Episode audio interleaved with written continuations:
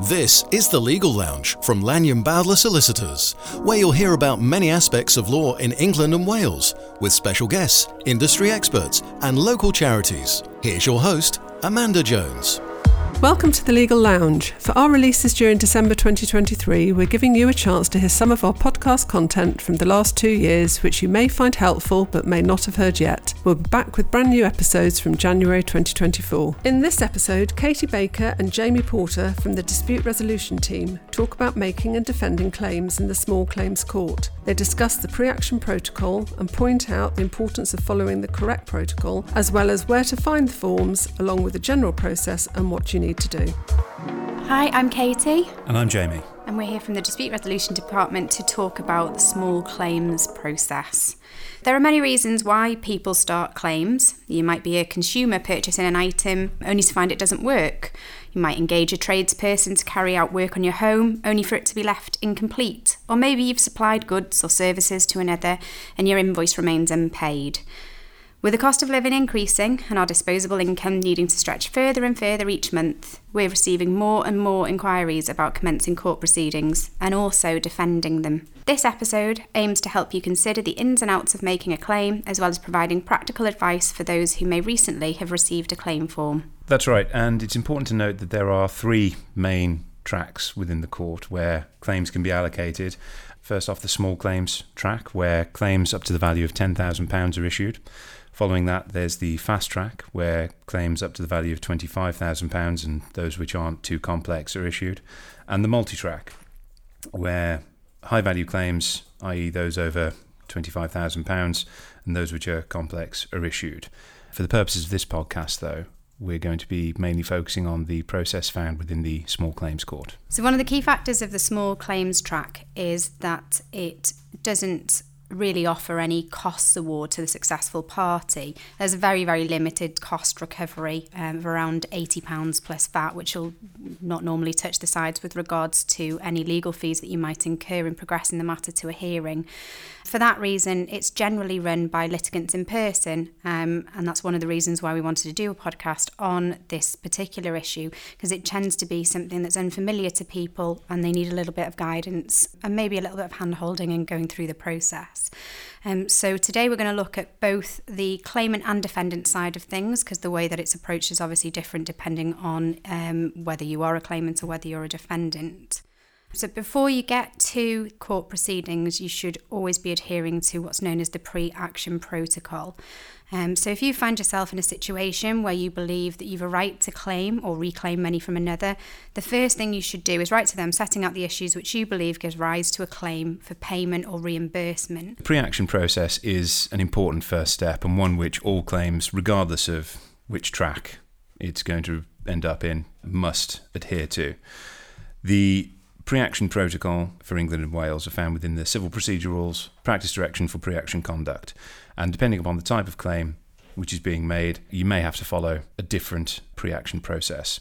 So it's very important to identify which pre-action process you need to follow. Some of the uh, the more common ones are where there's been a dispute that you might have had with uh, a tradesperson uh, or a builder, and that may need to follow the pre-action protocol for construction disputes as we've said, it's quite important to identify that early on because a failure to comply with the correct pre action process may result in delays as the court may stay the claim for the proper pre action process to be undertaken. The purpose of uh, pre action correspondence, regardless of which particular pre action protocol is applied, is for the parties involved in litigation to fully understand each other's position so decisions regarding the conduct of that case can be made.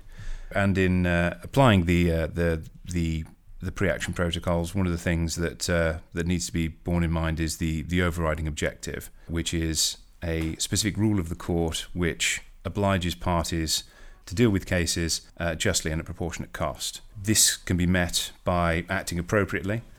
So the first step may be for the parties to adopt a conciliatory approach where possible, taking stock of the dispute uh, in a whole and the values involved and making pragmatic decisions about the conduct of, of the claim. A further feature of the overriding objective is to save expenses, which is to say that the parties are encouraged to explore cost effective ways of resolving their disputes, uh, such as engaging in negotiation, mediation, or alternative forms of dispute resolution. The focus should be on resolving the dispute as cost effectively and as efficiently as possible, and really with a view that litigation should be considered a last resort, where there is complete impasse and the parties can't resolve their differences without reference to the court. So, on a practical level, um, clearly set out the issues that you have, the dispute that has arisen with the individual, or the company involved, set out what it is that you're looking for. Most likely option is money, but if there is another remedy that you're seeking, then to set that out. And also provide documents which will help the other side to understand your position. So if you've got invoices that you're seeking to recover, enclose a copy of those invoices with your initial letter to them, um, just to assist them in, in generally understanding the position. And again, that, that all really adheres to the overriding objective, as, as Jamie said, adopting that conciliatory approach and, and putting your cards on the table, being transparent and, and trying to find a way forward. One of the, the main things that we notice with small claims matters is that quite often people go straight to issuing proceedings, and it really is important to try and engage in this pre action process. Um, as I've said, putting details down thoroughly in a letter as to what the issues are, um, what you're hoping to achieve, uh, maybe even putting forward a, an early proposal to settle can really help avoid litigation, um, but it can also therefore help criticism from the court at a later date. The court are not keen on parties just simply going straight to commencing proceedings. They don't see it as helpful and they see it as clogging up the court. So they really do encourage the parties to, to negotiate and to engage and to try and resolve their differences, or at the very least, narrow the issues in disputes where possible. So it's important to really take time when you're providing the other side with a letter before action or a letter of claim, as it's also known. Um, it's important to give them a reasonable period of time to respond. So I would say seven days, 14 days is probably a little bit tight, especially if the issues are, are complicated or it might be the first time that they've had the option to review. A minimum of 21 days you can be guided by the protocols and the complexity of the matter, um, but but be reasonable. And if the other side have approached you to say they need a little bit more time to respond, then generally speaking, I, I would recommend that you you afford them that time. The chances are it's going to show willingness on your part to to seek a resolution, um, but also you don't know if you're going to need an extension of time later down the line. So it, it's always good to have that in hand. A well drafted letter before action, coupled with a sensible proposal for resolution, can, in certain instances, help save relationships, whether that be business relationships, interpersonal relationships. It may be that there's been a misunderstanding and the clarity that is provided by a well drafted letter before action or letter of claim can help resolve that and uh, help to move past any uh, bad experiences that uh, may have gone before, and you know may open that line of communication that perhaps wasn't there previously. I've come across circumstances like that fairly recently, but it may well even be worthwhile putting a little line to that effect at, at, the conclusion of your letter to say that you, you hope to be able to work through this and to to maintain a good working relationship going forward just to stress to the other side that you really are trying to resolve this amicably um, and you're not just simply threatening court proceedings or, or taking a gung-ho approach in that regard. That's from a claimant's perspective. From a defendant's perspective, if you receive a pre action letter setting out a potential claim, what should you do? As a defendant, the process is slightly different to that of a claimant. Obviously, you're not initiating proceedings, you're going to be responding rather than taking proactive steps to pursue something. So, the important thing to do as a defendant, if you receive a letter of claim, is to engage with it. Far too frequently, I've seen cases where people haven't engaged with uh, with letters of claim, which has resulted in proceedings continuing where they perhaps ought not to have had the party involved actually took steps to address the issue as it arose. It's important upon receiving this this letter of claim in the first instance to to seek advice on it because sometimes there can be matters which you know perhaps you don't have experience in and in which you might be initially confused at and in those circumstances it, it never hurts to to seek professional guidance on the content of the letter. Now that you've received the, the letter of claim and you've you've sought advice where appropriate, the next step is to prepare a detailed letter of response.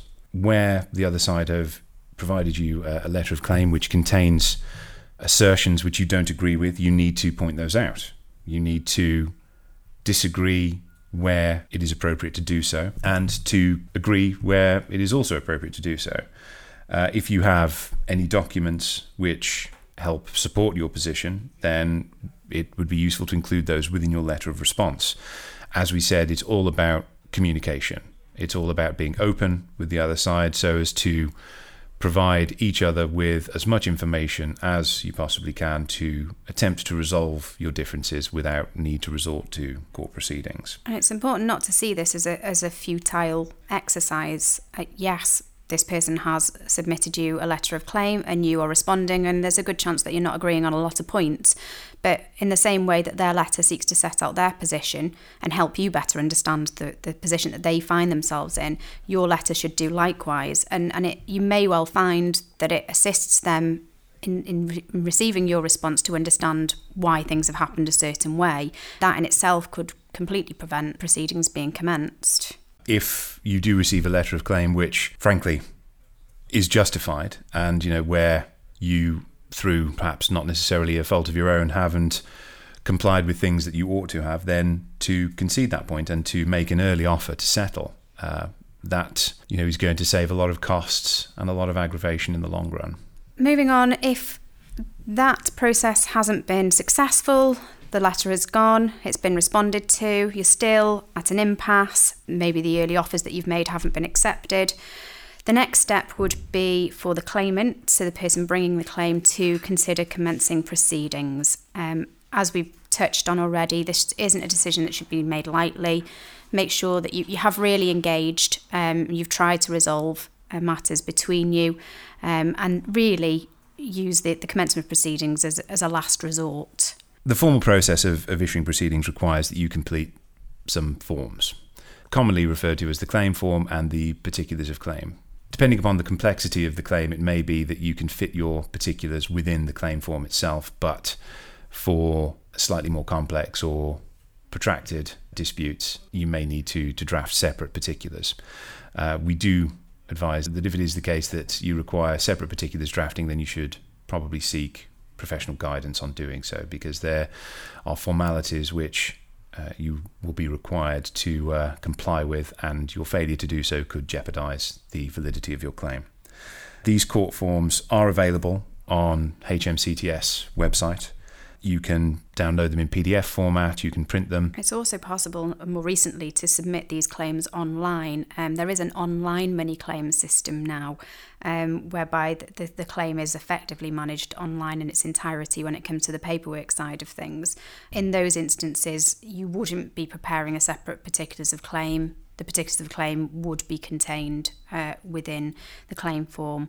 Um, the one thing I do find with those particular forms is that they're slightly harder to format. Um, and that so you need to be mindful that, that if you've got a particular layout in your head, it might not necessarily work with those those forms. But you are actively encouraged to use the online system, and it and it is quite quick, um, and it's generally more efficient, especially with the increase in pressure on on the courts. The online system for issuing claims is still subject to the same court rules and the same consideration for drafting needs to be given to online particulars as they would be for hard copy. A party needs to be wary about drafting important documents too quickly. As they say, act in haste, repent at leisure. Yeah, put a little bit of time and effort into to what you're drafting. Think about the fact that these papers are not only going to your opponent, who I appreciate will already have had the benefit of, of receiving a letter before action, but also um, the court. And the court needs to understand your claim just as much as the other side does. If you've got a very rushed and jumbled claim form or particulars of claim, the, the judge is really going to struggle um, to understand what's going on here. And, and in many ways, you're, you're almost giving an advantage to your opponent who may respond in a far more clear and concise manner. So take your time, by all means, draft it separately to begin with, and, and then go and incorporate it into the forms as and when you feel that, that it's prepared and it's ready. That's the process for pursuing a claim as a claimant, but what happens if you're a defendant and you need to respond to a claim? The first point that you need to consider when receiving a claim form is that you shouldn't delay there are strict timescales within which a party is expected to comply, and their failure to do so could result in the claimant obtaining judgment in default against you, which is a process whereby a claimant, in the absence of any response from the defendant, is entitled to enter judgment for the full amount of their claim, notwithstanding the defendant may have a defence to it. The usual timescales are 14 days to acknowledge service or file a defence. Um, the acknowledgement of service is useful where you perhaps need some more time to consider the claim or seek legal advice.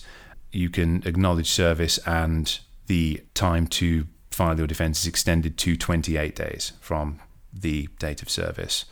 I have noticed, and I, I think you've noticed too, Katie, that there is some slight variation on the timescales when dealing with online claims. Although I think it's it would be important to bear the 14 and 28 day timescales in mind when dealing with any claim, and obviously there's no issue if you act within that time. I tend to find that the um, the initial response period is around the same, but once you've acknowledged, you appear to get a little bit more time. Although there does seem to be a slight difference between cases as to as to how long you get to respond. But again, as Jamie says, stick to the 14 days initially, and then your 28 days uh, inclusive of the original 14 for filing of your defence. If you are dealing online, um, once you've acknowledged, it will notify you of the exact date you've got to respond. Um, one of the things that you need to be aware of is even if you do receive paper copies, quite often it will guide you to go to the online system. If you've not presented a claim before or been receipt of claim before, you will need to set up an online account and link that account to the proceedings that you've received in order to be able to respond. Again, seek guidance on this if it's something you're not particularly comfortable with, if you're not tech savvy, um, or just something that you feel a little bit unsure about. Um, it is a fairly simple process. I appreciate it, it can feel a little bit alien and a bit concerning, but they do guide you through it as much as possible, and the instructions do come through with with the papers as well. So much as Jamie said with regards to responding to an initial letter, the defence needs to be constructed in the same way. So you need to admit or deny in full, or you can deny some of the claims um, and acknowledge others. Um, with regards to each of the points made in the claim form and the particulars of the claim, make sure you go through them thoroughly and make sure that you clearly set out your response to each. You'll be deemed to admit something if you don't formally respond to it. So just make sure that you've gone through that claim form or particulars of claim with a fine tooth comb before you proceed. The other rather helpful thing that comes with the small claims track is that they will often, after you've responded, offer you the opportunity of engaging in the small claims mediation process. Both myself and Jamie have found that to be particularly effective. It's a free service. On that basis, I don't really see any reason why you would object to being involved in it. And again, they will guide you through the process. In fact, it can be somewhat perilous to refuse to engage in mediation, as this point could be taken by your opponent should the matter proceed to final hearing and potentially used as grounds to seek costs against you. One of the myths to allay in regards to mediation or the small claims mediation process is that you don't have to be face to face. Much of it is conducted by telephone. The mediator's in the middle. They'll speak to you in confidence, they'll then put you on hold whilst they go and speak to your opponent. So you're not actually having to engage with the opponent, which I appreciate can be difficult if, if relations are a little bit strained. Um, and also, you can have your brief discussions with the mediator in regards to what you're proposing without you having to formulate that and put that directly to the opponent, which is something I know that concerns some people. As a defendant, if you've received the claim and you deny the entirety of it, the next step would be to file and serve your defence. If it's done online, I believe you, you, you just submit it via the online system. So once the defence has been filed and the matter proceeds as a, as a contested claim, the next step will be for the court to send out a small claims directions questionnaire, which is a relatively brief document which asks for certain information to be provided to assist the court in allocating it to the appropriate track and also ensuring that the correct amount of time is given to hear it. The form's fairly self explanatory. You have to include your details as a point of contact and an address at which you can be served, court correspondence. One of the things it, uh, it will ask is for you to consider whether or not the matter requires expert evidence. Uh, that's highly dependent upon the claim itself. If it's a straightforward claim, then there may not be a need for expert evidence, but if, for instance, it's a claim which includes some element of technicality. So, you know, for instance, if there's a, a, a building claim where a party's pursuing a builder for not completing the work to specification, then there may need to be expert evidence to confirm that position, as the court won't be in a position to arrive at any conclusions on something which is not within its expertise. The cost of expert evidence is generally recoverable from the other side in the event that you're successful, um, but that doesn't mean you should just go out and incur the cost of expert evidence regardless. Obviously, if it's a debt claim, it's highly unlikely you're going to need any form of expert evidence. But if, if you feel it's necessary and it's and it's justified, do try and ensure that also the costs are proportionate to the issues in dispute. Um, then you may well have the option to recover that sum at the end if it's genuinely been used to assist the court. For the most part, the court will try and provide directions that a single joint expert be uh, instructed. So they have one expert to provide evidence to the court on the matter which is in contention, and the costs of instructing the expert are shared between the parties. And as Katie says, the party who's successful will usually entitled to recover their contribution from the other side. The other point uh, which requires some consideration in the small claims directions questionnaire are the number of witnesses which you require. Again, usually, if it's a relatively simple matter involving you know, non-payment of a debt, then you know you, you, you wouldn't likely need more than one witness. But you need to consider how many witnesses you need to give evidence as to the facts of your dispute. So if the dispute involves several people on your side, you need to consider which of those people are going to be needed to give evidence to the court on your side of the dispute. Your failure to include the correct number of witnesses could potentially undermine your case going forward, as the, the court are unlikely to entertain the introduction of witnesses after the directions have been filed and the hearing has been listed for a certain amount of time, as do, in doing so may interfere with you know the court's ability to dispose of the proceedings in that hearing. On that particular point, it's important to note that any supporting documents need to be provided in line with the court's timetable. You cannot turn up to a hearing on the day with additional documents and seek to have them um, admitted as evidence. The court will not tolerate that type of approach, um, and doing so could severely damage your own claim if you've missed serving a crucial document. So make sure that you spend the time preparing your case before you seek to submit any relevant information and in ample time before any deadline is met. Also, be mindful that this isn't um, a, a game of cat and mouse. It doesn't necessarily mean that because you've got five witnesses or you can gather five potential witnesses that your evidence is going to be stronger than the two potential witnesses that, that, that the opponent might have. Think about what these witnesses can add to the proceedings, what they can actually assist the court with.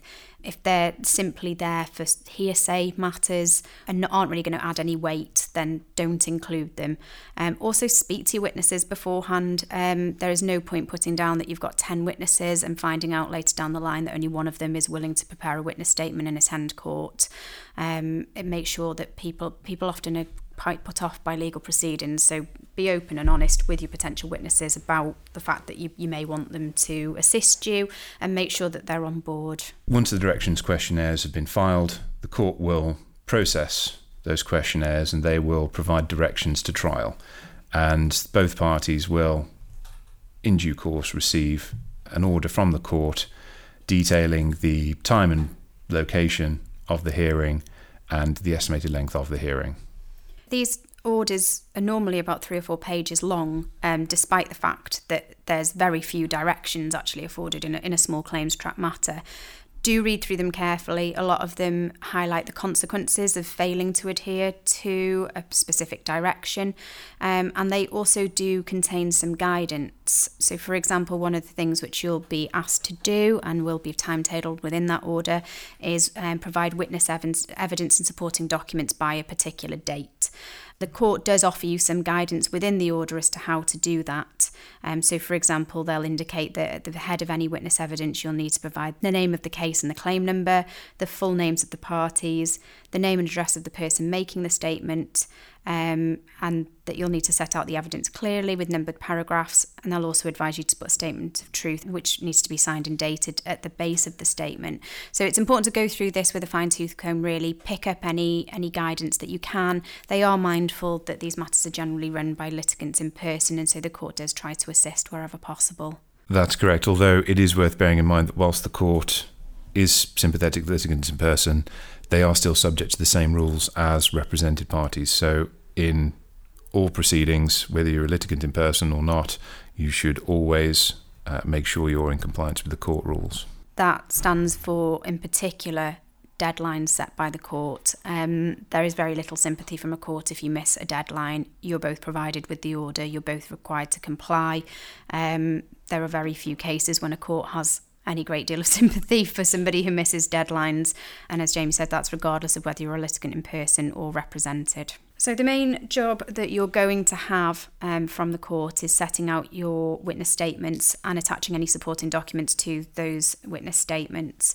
The court, in that order, ha- will have set out the formalities of how that witness evidence should be presented. Um, but you should carefully consider what information you're putting in. It, it's very easy to write a rambling statement containing everything, including the kitchen sink, but try to focus your mind on the issues that the court is going to need to understand in order to determine your case.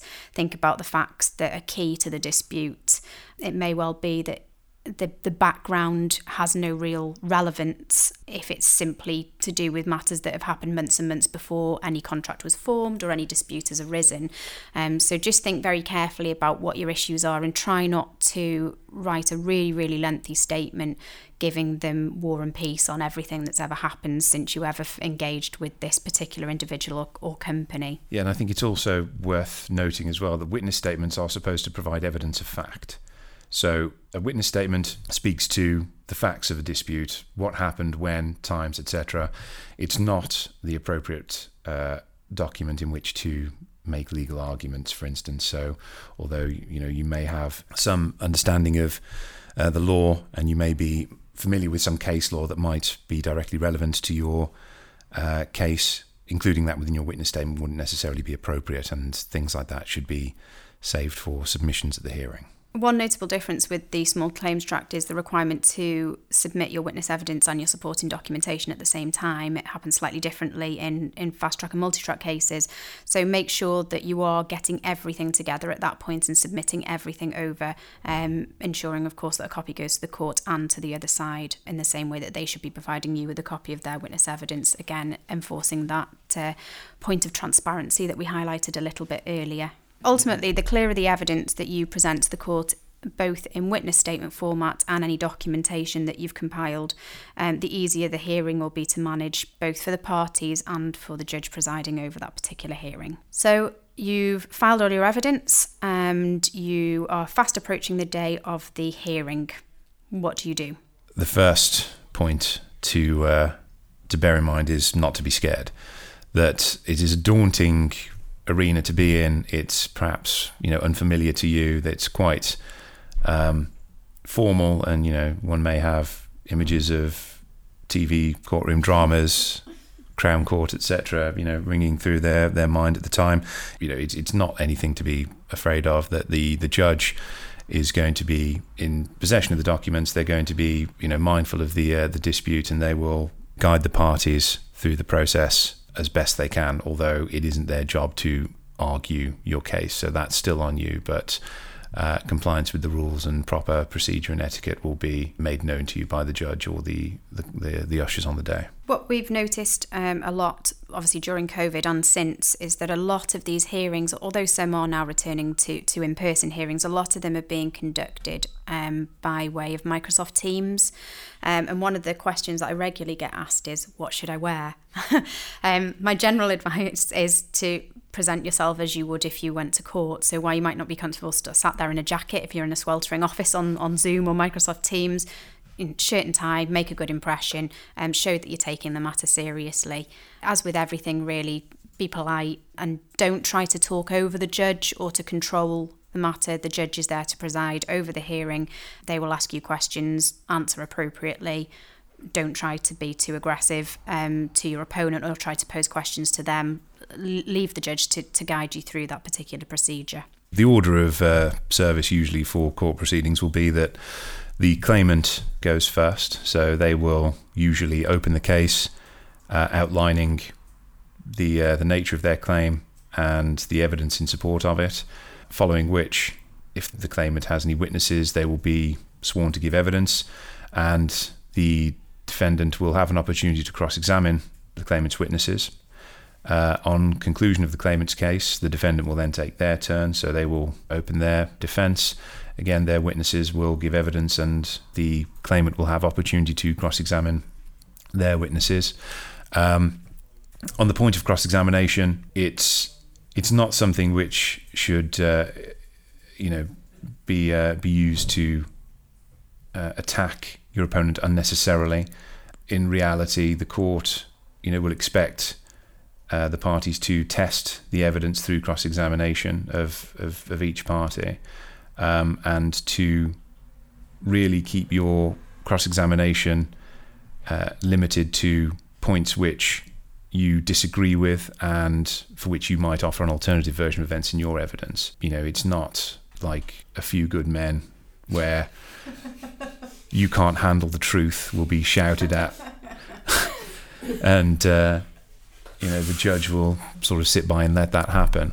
It's a relatively dull affair in reality, and it's, as I say, really an opportunity for the parties to disagree with points of the opponent's evidence um, and you know which they might have provided alternative versions of events for. And it's uh, it's always important to state uh, your case at the end of, of, of any cross examination as well.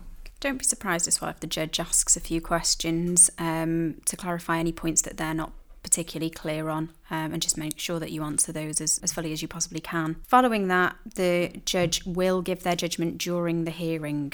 Um, it is important that you make a note of what the judge says. If you are unclear at any point, ask them to clarify. They're normal people, they're not uh, difficult to approach, they will be used to dealing with litigants in person. Um, so, if there is some terminology that you haven't understood, or maybe they've simply gone a little bit too quickly, um, ask them if they can just repeat that and make sure you make a note of everything that is, is handed down in respect of a judgment. The reason being, you will eventually get an order. Um, but I understand that it's quite a lengthy wait at the moment for uh, for orders. 35 working day turnaround for, for some orders in some courts. So, what you need to be mindful of, particularly if this is a debt claim, um, is that the chances are the court is going to make an award for a payment to be made within maybe 14 or 21 days. You are unlikely to get the order within that time frame um, and that doesn't give you a reasonable excuse not to make those payments within that time frame. So make sure you make a note of any deadlines and, and any information that the judge is giving you so that you can ensure compliance. A failure to pay a judgment within a certain time frame might result in a county court judgment being registered against you for six years, um, which could affect your ability to obtain credit or finance uh, individually. In summary, the legal process can be quite daunting. Our advice would be that if you're in any doubt at all as to how to proceed, you should always seek to instruct someone who can appropriately advise you on these matters.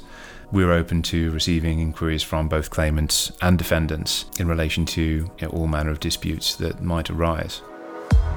Thanks to Jamie and Katie for lending their expertise. More proof that lawyers don't bite. If you need legal help from either of them, please get in touch through lblaw.co.uk. If you have a particular legal issue you'd like me to put to our specialist for an upcoming episode, please let me know by visiting lblaw.co.uk forward slash podcast. Thanks for listening. If you found the conversations helpful, please remember to follow, review, and share the episodes. And don't forget to go back and check out some of the shows from the other seasons.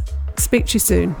That was the Legal Lounge from Lanyon Bowdler Solicitors. Visit lblaw.co.uk slash podcast for helpful resources. And please do follow or subscribe on your podcast app so you never miss an episode.